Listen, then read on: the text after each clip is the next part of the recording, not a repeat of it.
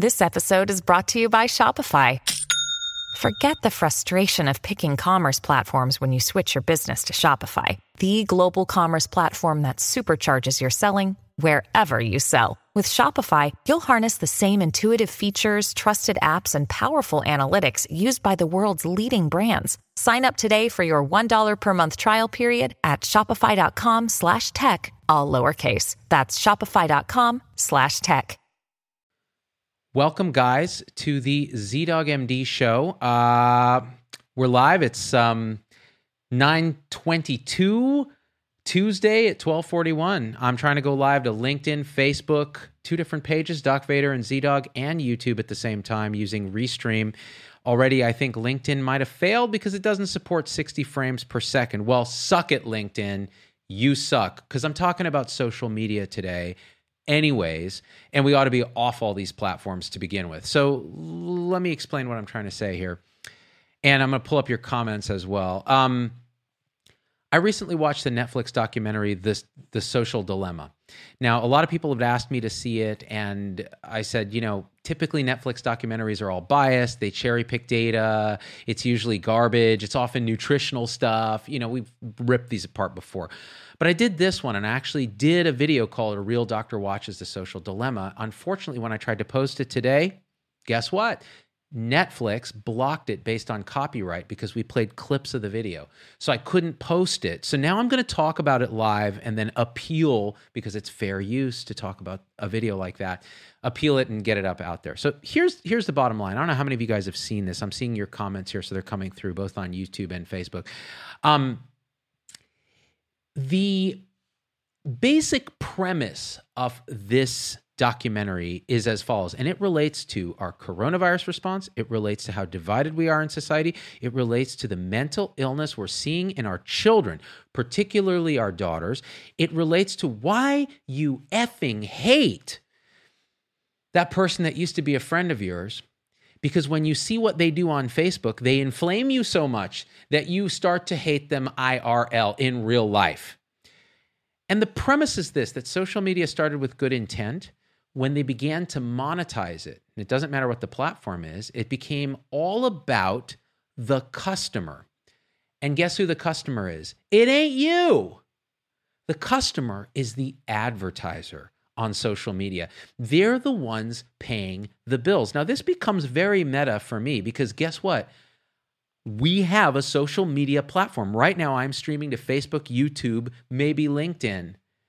So I'm taking advantage of this. I generate revenue with ads on Facebook that you guys watch. But increasingly, I'm disintermediating that and I'm paying for it through supporters who are subscribing for a fee per month to get access to me in private videos, private discussion groups. Now, why does that change the dynamic? Because the premise of this video, The Social Dilemma on Netflix, is that when your customer is the advertiser, what is the user? You and me.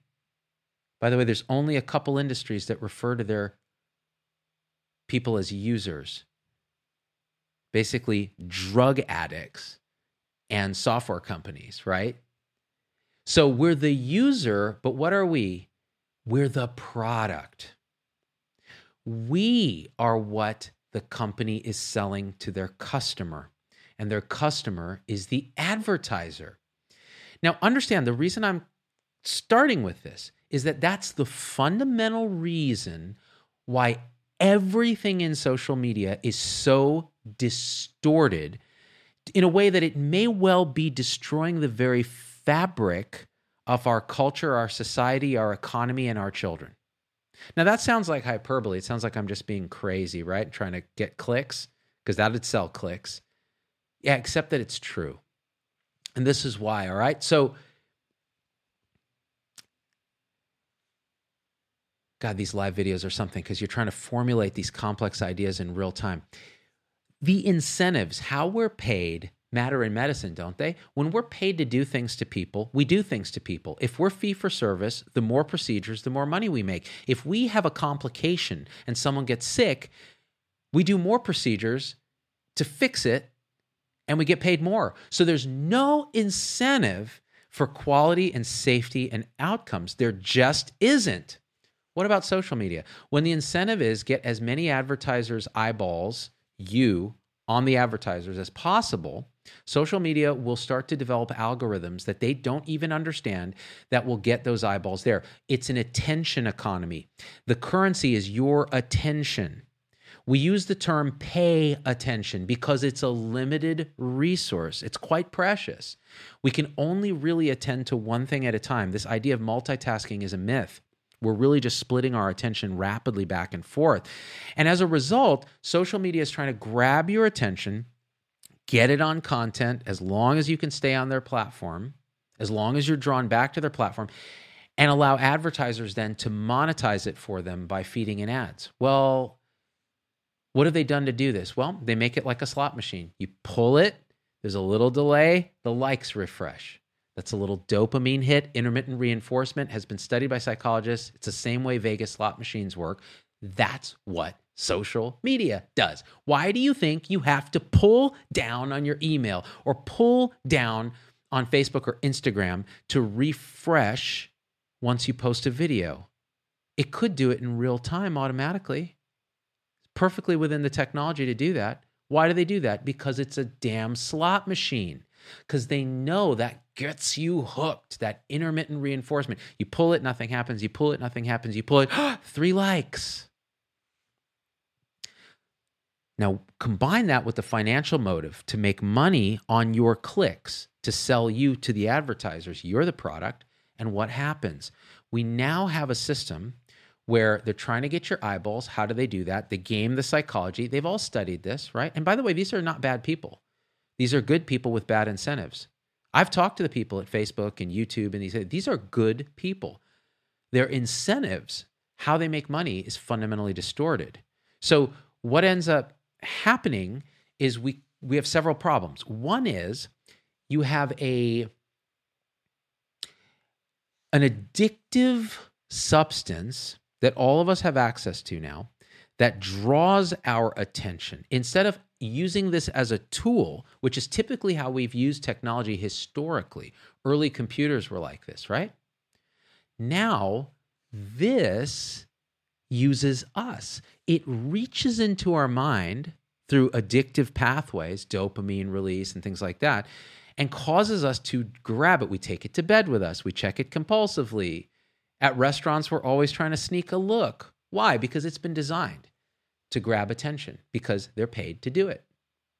The other thing that they do, you know, we talk about privacy and all that. Facebook doesn't really want to sell your data. What they want is to take the data. I'm talking about, you know, let's, I'm saying Facebook could be any social media platform. Any data that you have is actually used internally to design further algorithmic changes to target advertisers to you to figure out how to reach you further, you know?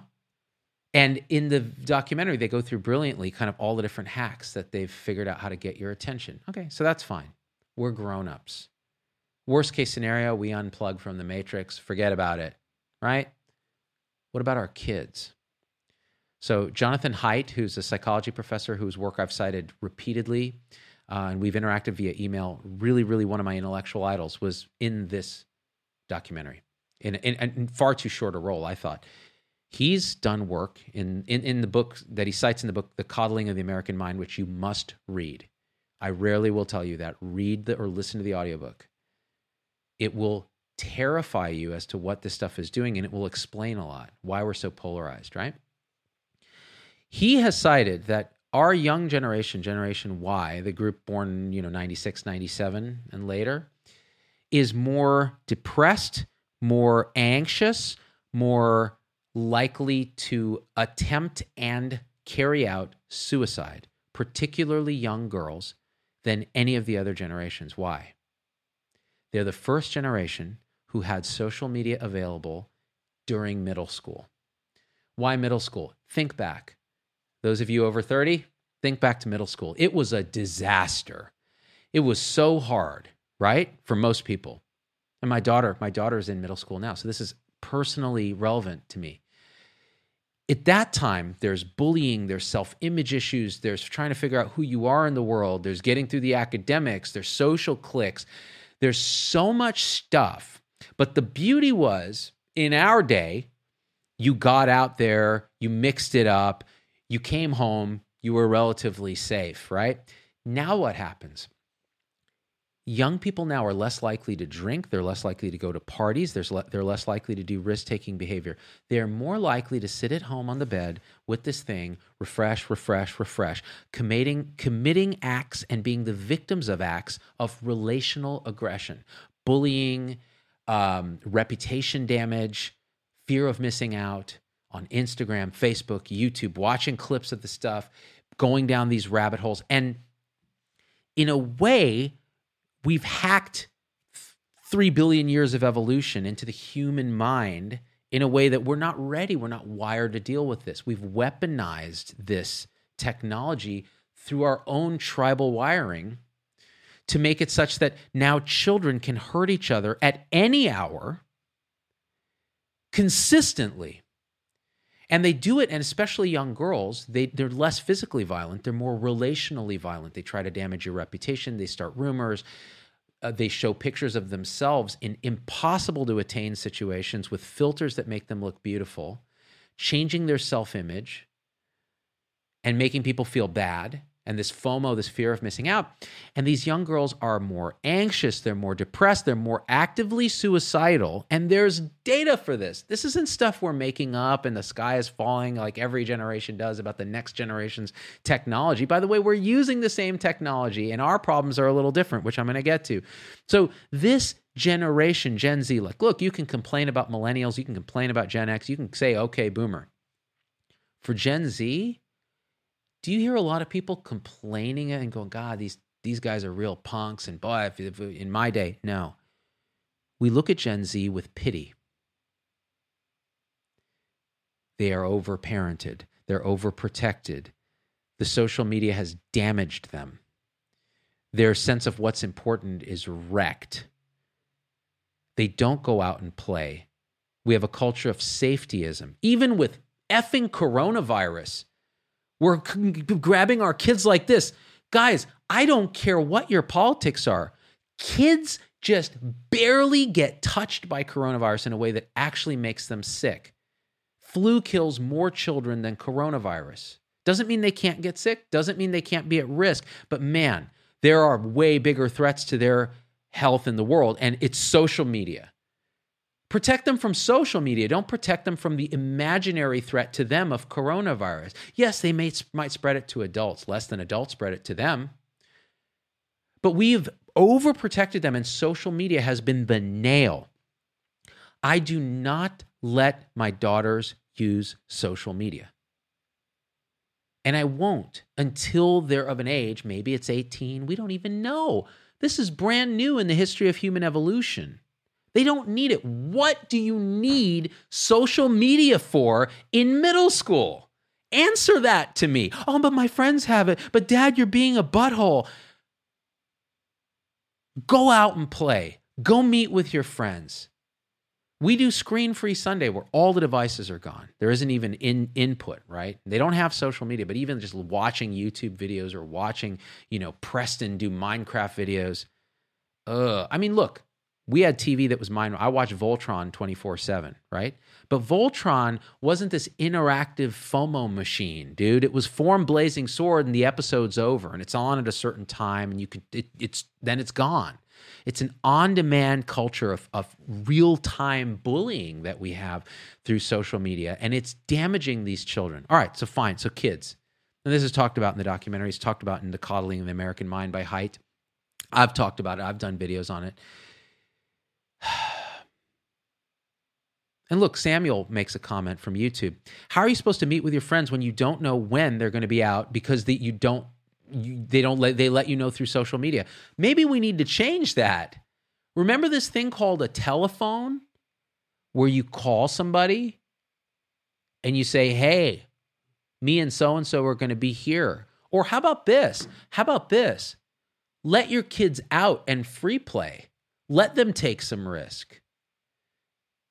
Haidt writes about this in his book. Why are we so tethered to these digital leashes? It's insane, right? And and and look, look, look. Let's talk about adults because we think, oh, you know, we're just it's just an old guy complaining about kids. Yeah, how about adults? We live in the most polarized American society that has existed, and this is measurable. The difference between Republicans and Democrats calling each other the single greatest threat to the country has never been as wide. We live in ideological bubbles that are self sustaining. How? By algorithms that read our data, read our clicks, see what we're interested in, and continue to feed you more of the same. To the point where people don't even realize there are other ideas from people who aren't insane or villainous, because that's how the other side is painted. This has never existed in American society to the degree that it exists now. Why? Because the way that social media curates your rabbit hole is based on your previous behavior. It starts to snowball. The next thing you know, all you're doing is getting QAnon videos, or all you're doing is getting, you know, left wing social justice videos, or all you're doing is getting, you know, Trump is a villain videos or Trump is a hero vi- videos. And it's compounded by cable news and all this, but it starts on social media to the point where you cannot go on Twitter without seeing politics slung around by very smart people who should know better. Have a little bit of meta awareness that you are being manipulated. You're being manipulated not by people. That would be awesome. Then at least you'd have a villain. You're manipulated by an algorithm that the people who created it don't even understand. The algorithm was designed with one purpose suck data out of you, get you to click as much as you can so it generates revenue to support this billion dollar, trillion dollar company. You're being used. All of us are. And the worst part is we don't even know it because it's unconscious. And so what happens? You get political polarization. You have people treating other people as black and white enemies of the state. And then you have coronavirus, where either you think it's a hoax or you think it's the apocalypse, depending on what bubble you're in on social media, what rabbit hole on YouTube you went down. And what happens when you actually meet these people in real life and you sit down over drinks or which you can't do because we're shut down. You meet them over drinks and you talk. You realize they're good people with good motives and you go back and forth and you don't hate each other because you try to be nice to each other because that's how we've evolved in person, not online. Online, you can be as big a dick as you want and it's rewarded with clicks from your in group that then is like, like, like, like, like, like, yeah, what he said, man. You show up. You won some points there, man. Forget about truth. Forget about civility. Forget about discourse. Forget about listening to ideas that challenge your own. My God, how many come? Listen, I'm going to and this is something that I told my supporters yesterday in a, in a in the private video group where people subscribe right? So there's no advertising, there's none of that. It's just honest, authentic effing conversation. Remember authenticity where you're just you? Instead of trying to be the you that you think social media wants to see, so you get the likes and the affirmation and that little shot of dopamine. Are we really different than the middle school girl? Really? I've seen grown physicians freak out when they get negative comments on social media. I, eh, but this is the part that really gets me grown ass doctors online behave like they have they're the biggest victims of this manipulation because the bigger their intellect the easier they are to be manipulated because they have no metacognition at all no meta awareness of thinking about how they're thinking of actually stepping out and going oh, oh this does not help in the world. Look at twitter. The biggest twitter accounts from doctors are people spewing political garbage on all sides. It's abject garbage. Why do I say it's garbage? Because it is one line of thinking that is designed to get clicks, that ignores that the other side might have good ideas, might be willing to talk if you sat down. There are no sides. We're all Americans, for God's sake. And instead, this schismogenesis, Aaron Ben David called it on my show, complementary schismogenesis. He went this way, I'm going this way because of the politics. I see it every time. Doesn't matter. It doesn't matter what you're doing. If you're in the middle, oh, good, good luck to you. Everybody hates you, right? Because you're not toeing some party tribal line. Why? Social media. You're rewarded for it.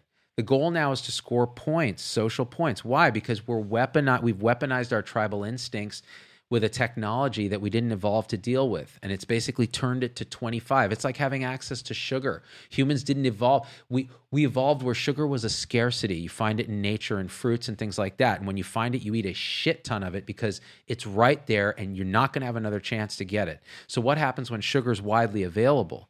We have obesity, diabetes, heart disease, all the side effects of that hyper availability of sugar. Well, what's social media done?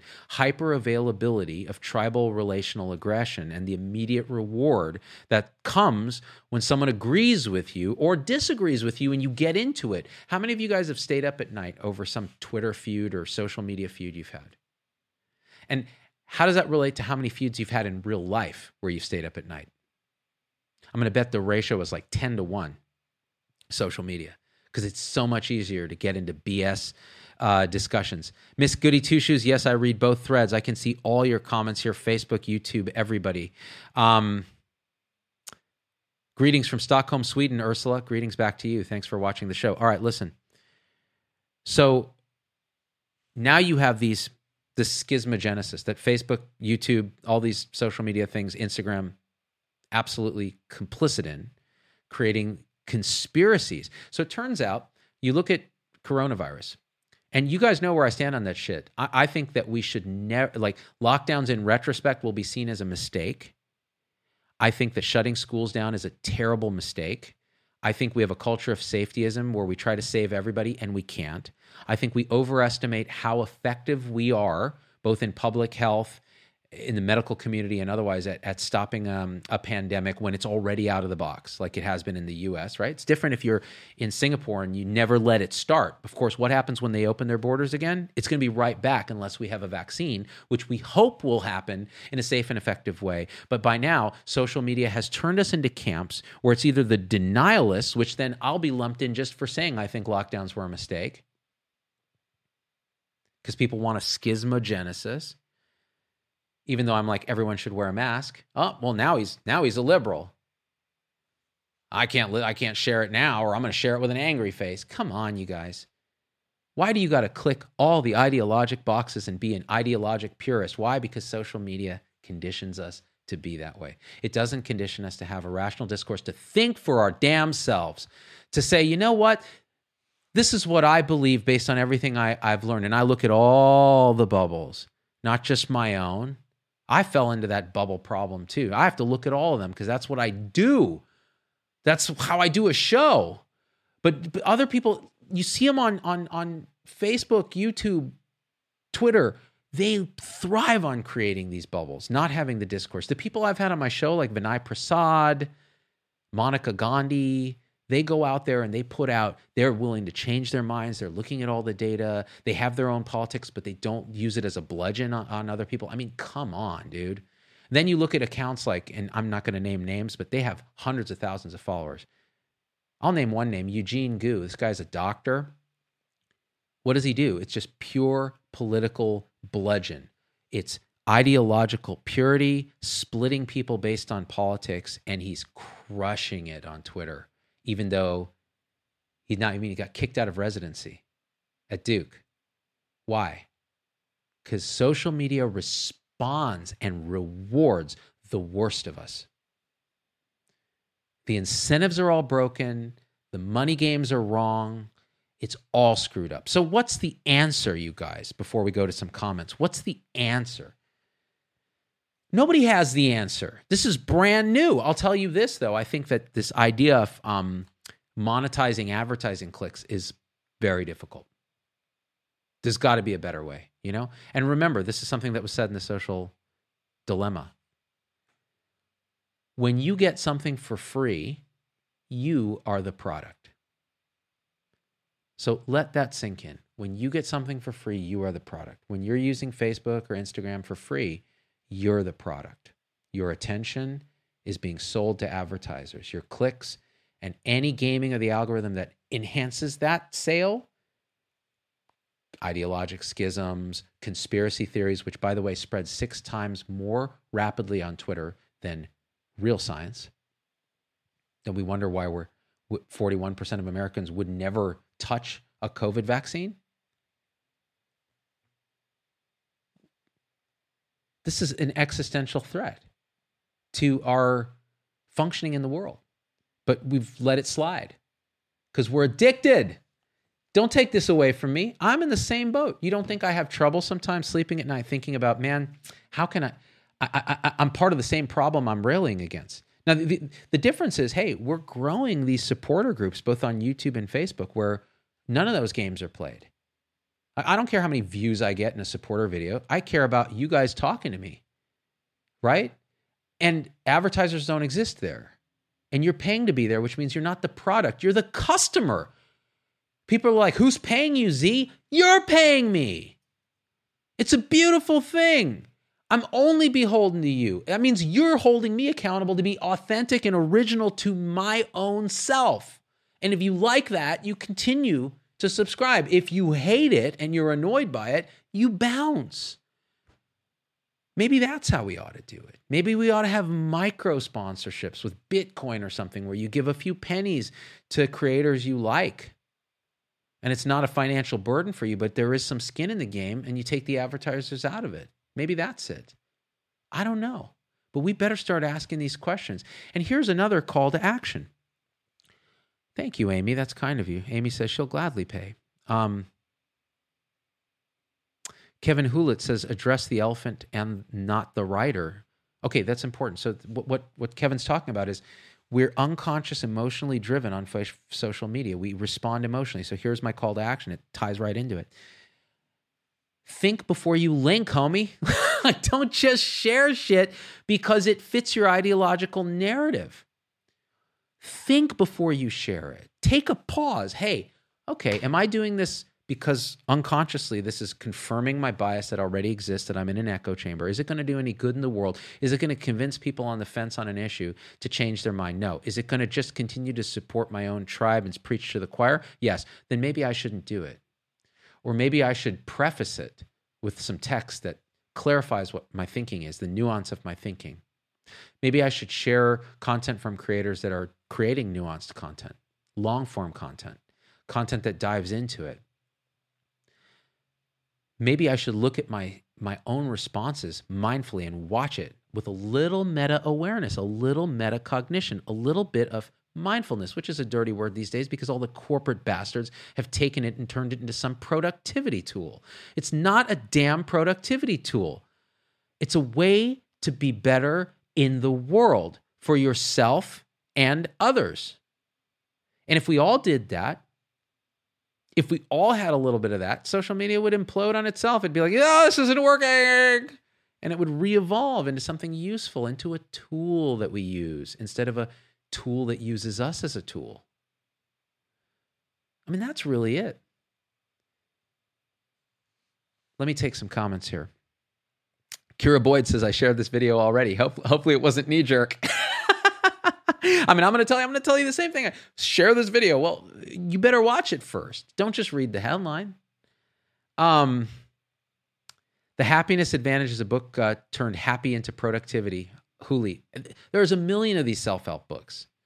Happiness is not, if you're chasing happiness, you're going to be, oh, and here's the, okay, this, fuck, sorry, I'm not supposed to curse. Um, I said this in my video, which got pulled by YouTube and Facebook because of the copyright Netflix thing. Hopefully, I'll try to get it up there, though. I'm going to appeal it. Social media gives you this sense, especially as a creator, that you're grasping for something. And if I just get this many likes, this many followers, if I just get this much affirmation, this many likes on my comment, this many shares, this many people tag me, I'll be happy. But I'm telling you right now, it's never enough. It is never enough. No matter what you do, it's never enough. It's grasping and grasping and attaining and dopamine and grasping and grasping and attaining and dopamine. More, more, more. What is that? That's heroin. That's cocaine. That's alcohol. That's addiction. That's what this is. You're grasping and grasping and grasping and you're never happy. That's addiction. And that's what this shit is right here. And I'll tell you, once you let go of the grasping, and you realize happiness isn't something you grasp for. It's something that's available always and forever in the present moment, right now. If you're just aware enough to accept this moment as it is and to understand happiness is found between us. Not happiness is found within. Not happiness is found somewhere out there. Happiness is found in the relationships between us in this present moment. How do you get those relationships? Not through a damn computer. You get them by connecting with other human beings in a way that doesn't create schismogenesis, but creates love, compassion, connection, this desire to live together in the world in the best possible way we can. That requires a little bit of wokeness. That's not a liberal thing. It's not a conservative thing. It's a damn human thing. We think for ourselves. We're always authentic to who it is we are in this expression of the world. You know what? I'm going to be honest with y'all.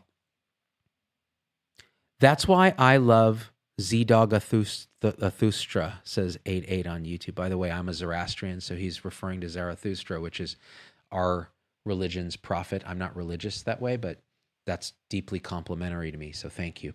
And his whole thing was that prophet's whole thing was good thoughts, good words, good deeds.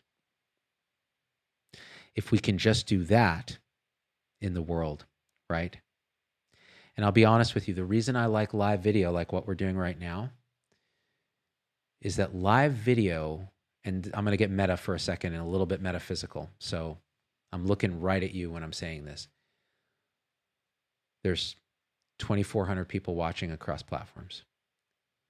Live video means that you have to be authentically you in a moment where you've ripped open a hole into the present moment. And through that portal comes words and connection with other human beings that are connected at the same wavelength at the same time and are receiving this together. Not only are you're not producing this, you're a channel from the something that we don't understand into the present moment and it is as authentic and original as anything can be. And when I say original, I don't mean new. I mean authentically true to the person talking in that moment, in a live, connecting with other human beings in a sacred way. And I don't use that term lightly. It's a way that transcends so much of the bullshit we deal with on a daily basis. And that's why 99% of the canned talks you see on TV, on social media, in lecture halls turn you into a vegetable. It's in those moments when someone's being truly authentic in the present moment, in real time, for you, with you, through you, that we feel that sense. It's, it's almost a sense of bliss. It's a magical present moment awareness. That's happiness. That's engagement. That's connection. That's goosebumps.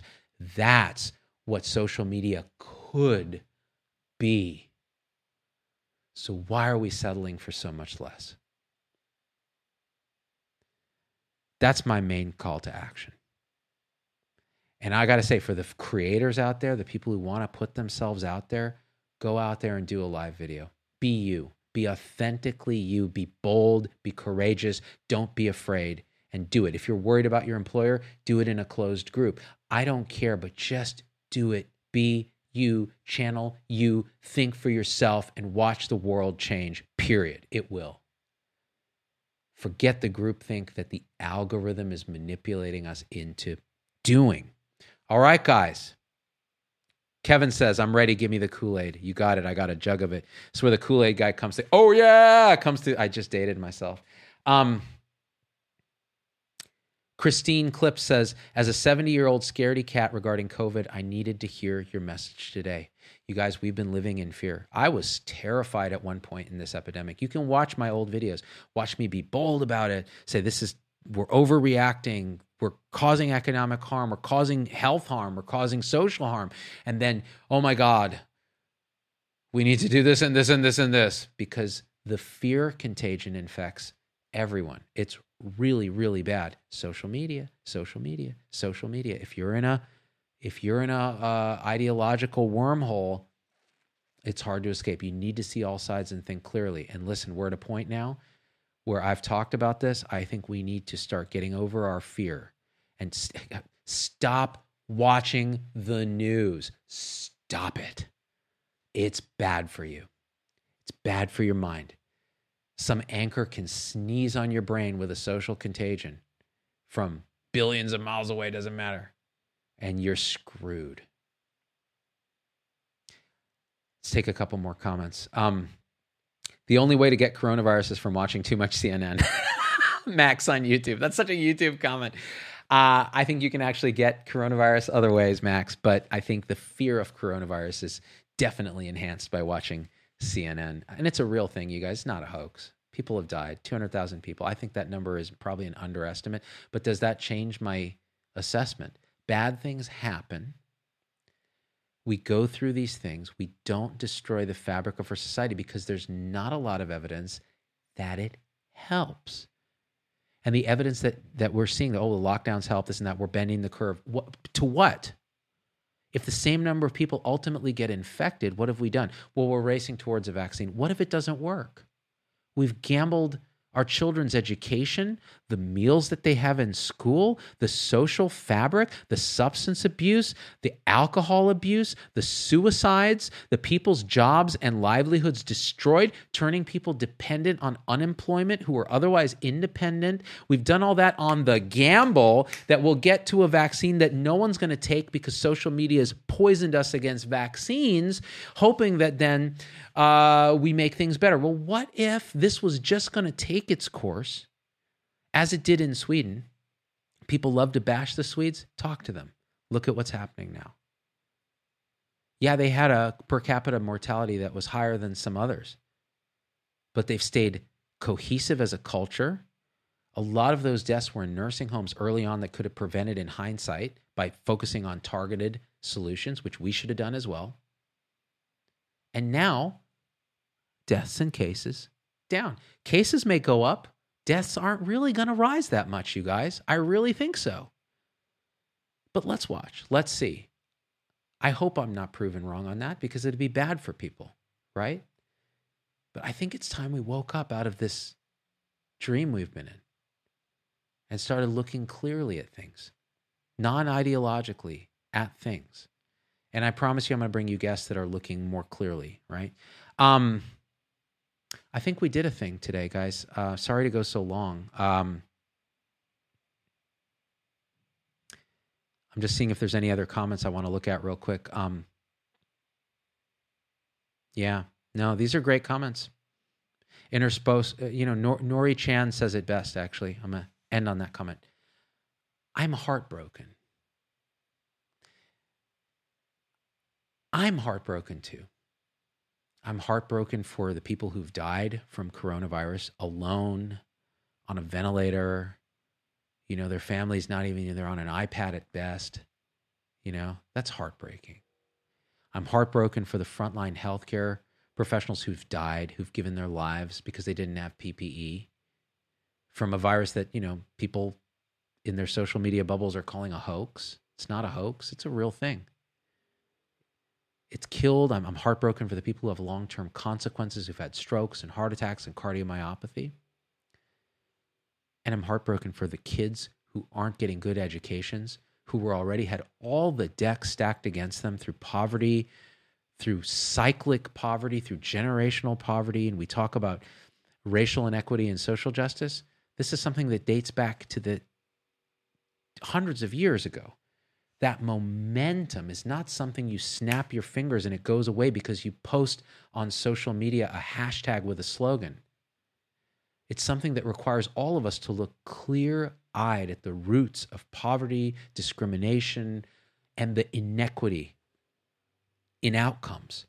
Is it because of an inequity in opportunity? Is it because of this general? I mean, I'm heartbroken that we can't even ask these questions without being branded some kind of racist or some kind of social justice warrior. I'm heartbroken that we can't talk to each other. I'm heartbroken that small businesses people who put their blood, sweat, and tears being their authentic self and channeling that present moment authenticity, like I said, into their business have been wiped out by something that they didn't control, they didn't ask for, and that probably is misguided. In retrospect, when we look back on it, we're going to say, shoot, we really screwed this up.